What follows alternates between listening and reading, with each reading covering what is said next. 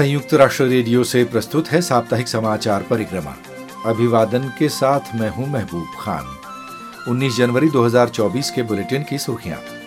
UN एजेंसियों के अनुसार फिलिस्तीनी क्षेत्र गाजा में शिशुओं के लिए नरक जैसे हालात, यूएन प्रमुख ने फिर कहा, दो राष्ट्रों की स्थापना ही है स्थायी समाधान। यूएन प्रमुख अंतोनियो गुटेरेश ने पाकिस्तान ईरान के बीच युद्धक झड़पों पर जताई गंभीर चिंता। अफ़गानिस्तान में आर्थिक पुनर्बहाली के लिए महिला अधिकार सुनिश्चित किए जाने पर ज़ोर। यूएन मानवाधिकार कार्यालय ने श्रीलंका में आतंकवाद निरोधक विधेयक पर जताई चिंता और बच्चों को इस वर्ष करना पड़ सकता है बढ़ती हिंसा, युद्ध और आर्थिक कठिनाइयों का सामना। हम आपको याद दिलाना चाहेंगे कि वैश्विक परिप्रेक्ष्य वाली मल्टीमीडिया समाचार सामग्री के लिए आप हमारी वेबसाइट पर आना ना भूलें, पता है news dot U N dot org slash H I आप हमारा न्यूज़लेटर भी सब्सक्राइब कर सकते हैं, जिससे समाचार आपको हर दिन खुद ब खुद मिलते रहेंगे। अब समाचार विस्तार से।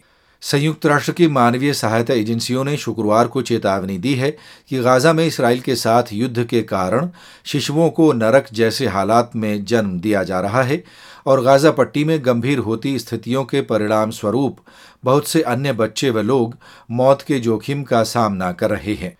संयुक्त राष्ट्र बाल कोष यूनिसेफ ने युद्ध विराम के लिए तत्काल अंतर्राष्ट्रीय आह्वान को दोहराते हुए कहा है कि इसराइल में हमास के नेतृत्व वाले हमलों के जवाब में व्यापक इसराइली बमबारी की शुरुआत के बाद से लगभग बीस हज़ार बच्चे पैदा हुए हैं।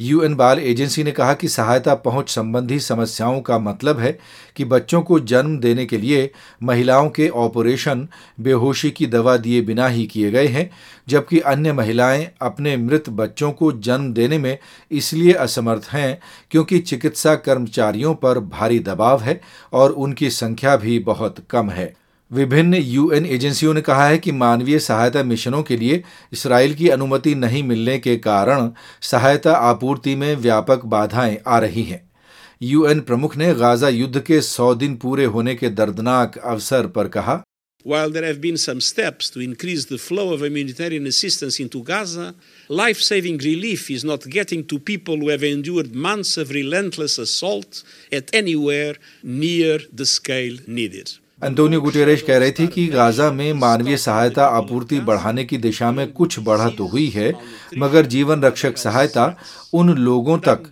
आवश्यकताओं के स्तर के आसपास बिल्कुल भी नहीं पहुँच पा रही है, जिन्हें महीनों की इस निरंतर व भीषण तबाही का सामना करना पड़ा है।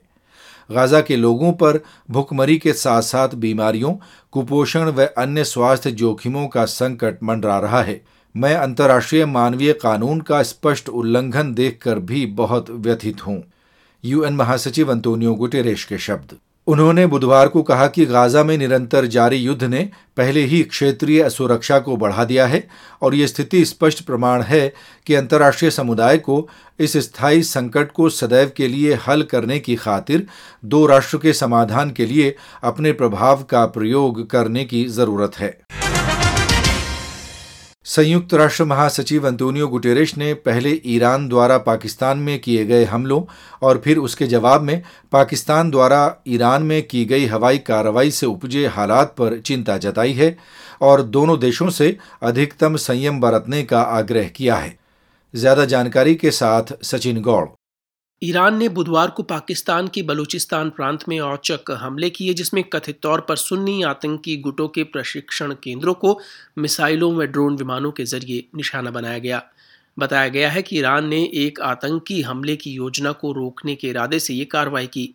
इसके जवाब में पाकिस्तान ने कथित तौर पर ईरान में आतंकियों के गुप्त ठिकानों पर लक्षित सैन्य हमले किए, जिनमें करीब नौ लोगों के मारे जाने की खबर है। इनमें महिलाएँ व बच्चे भी हैं। और कोई भी ईरानी नागरिक नहीं है। संयुक्त राष्ट्र के शीर्षतम अधिकारी एंटोनियो गुटरेश के प्रवक्ता इस्तेफान दुजारिक ने एक वक्तव्य जारी करके ईरान और पाकिस्तान के बीच सैन्य कार्रवाई पर गहरी चिंता व्यक्त की। यूएन महासचिव ने ईरान और पाकिस्तान से अधिकतम संयम बरतने का आग्रह किया है ताकि तनाव को और अधिक भड़कने से रोका जा सके। महासचिव ने ज़ोर देकर कहा है कि पड़ोसी देशों के बीच सभी सुरक्षा चिंताओं को शांतिपूर्ण जरियों से संवाद और सहयोग के साथ हल किया जाना होगा। उनके अनुसार, संप्रभुता, क्षेत्रीय अखंडता और पड़ोसी देशों के बीच अच्छे रिश्तों का ख्याल रखा जाना होगा।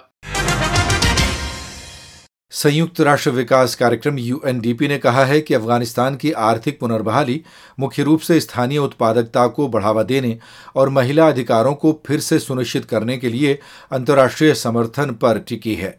उधर यूनिसेफ ने आगाह किया है कि अफ़गानिस्तान के पश्चिमी हिस्से में सौ दिन पहले आए भूकंप से प्रभावित छियानवे हज़ार बच्चों को राहत पहुँचाने के लिए समर्थन का स्तर बढ़ाए जाने की ज़रूरत है। एक संक्षिप्त रिपोर्ट के साथ अंशु शर्मा। यूएन विकास कार्यक्रम की नई रिपोर्ट में कहा गया है कि अगस्त 2021 में सत्ता पर तालिबान की वापसी के बाद से ही देश में निराशाजनक, सामाजिक, आर्थिक परिस्थितियाँ पनपी हैं। वर्ष 2020 के बाद से अब तक अफगान अर्थव्यवस्था में 27 प्रतिशत गिरावट आई, जिसकी एक बड़ी वजह देश के बैंकिंग सेक्टर पर लगाई गई पाबंदियाँ।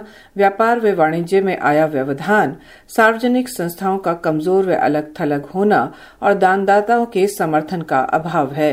अफ़गानिस्तान में स्थिरता और सुरक्षा बनाए रखने के प्रयासों को कुछ हद तक सफलता मिली है और अफीम के उत्पादन व गैर कानूनी व्यापार को भी नियंत्रित किया गया है। मगर ये देश की मौजूदा दिशा को बदलने के लिए पर्याप्त नहीं है। मानवीय और आर्थिक संकटों की वजह से और महिला अधिकारों पर पाबंदियों से देश में महिलाओं की आबादी पर गंभीर असर पड़ा है।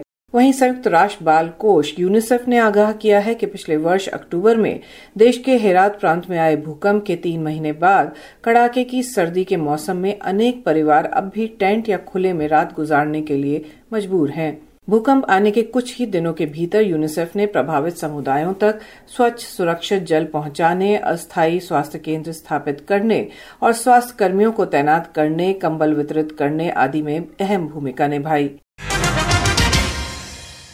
यूएन मानवाधिकार उच्चायुक्त कार्यालय O H C H R ने श्रीलंका की संसद में पेश किए गए संशोधित आतंकवाद निरोधक विधेयक पर चिंता व्यक्त करते हुए कहा है कि इस प्रस्तावित कानून से अतीत में हुए मानवाधिकार उल्लंघन मामलों के रुझान आगे भी जारी रहने का जोखिम है। कुछ और जानकारी के साथ सचिन गौड़।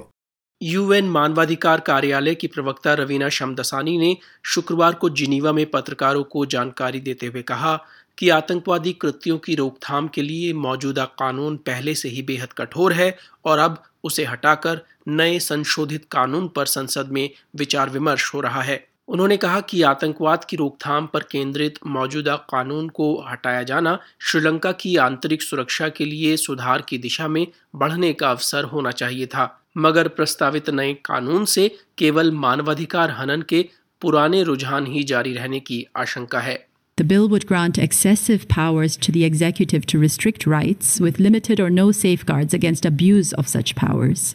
मानवाधिकार कार्यालय प्रवक्ता रवीना शमदसानी कह रही थी कि यदि इस कानून को मौजूदा स्वरूप में पारित किया जाता है तो इससे कार्यपालिका को मानवाधिकारों पर अंकुश लगाने के लिए विशाल शक्तियाँ मिल जाएँगी। उन्होंने सचेत किया कि प्रस्तावित कानून उन पुराने मसौदों की तरह ही है, जिन्हें व्यापक आलोचना के बाद पहले वापस लिया गया था। इसमें आतंकवादी कृत्यों की मोटे तौर पर व्याख्या की गई है। हिरासत में रखे जाने के कानूनी औचित्य को चुनौती देने या न्यायिक गारंटी हासिल करने के अवसर सीमित हैं। साथ ही मानवाधिकार आयोग द्वारा हिरासत केंद्रों का दौरा करने पर अंकुश लगाए जाने समेत अन्य चिंताजनक प्रावधान भी हैं। यूएन बाल कोष यूनिसेफ ने अपनी एक नई रिपोर्ट में आशंका व्यक्त की है कि वर्ष 2024 में वैश्विक स्तर पर बच्चों को बढ़ती हिंसा, युद्ध और आर्थिक कठिनाइयों का सामना करना पड़ सकता है। यूनिसेफ हर एक वर्ष की शुरुआत में उन जोखिमों का संज्ञान लेता है जिनका आने वाले समय में बच्चों को सामना करना पड़ सकता है और उनसे होने वाले नुकसान को कम करने के उपाय सुझाता है। यूनिसेफ की ये नवीनतम रिपोर्ट निकट भविष्य में निरंतर टकराव एवं आर्थिक अनिश्चितता से भरी तस्वीर पेश करती है। रिपोर्ट में कहा गया है कि विश्व की ताकतों के बीच बढ़ती प्रतिस्पर्धा के कारण टकराव की संभावनाएँ बढ़ेंगी, जिससे बच्चों के अधिकारों व जिंदगियों के लिए जोखिम बढ़ेगा। हिंसा और युद्ध बाल जीवन की हानि के साथ साथ संसाधनों को शिक्षा, स्वास्थ्य देखभाल व पोषण से हटाकर बच्चों के जीवन पर असर डालते हैं। बाल निर्धनता उन्मूलन पर वर्षों में हुई प्रगति धीमी आर्थिक प्रगति से कमज़ोर हो रही है, जिससे युवजन के लिए वैश्विक रोज़गार बाजारों तक पहुँच मुश्किल हो गई है।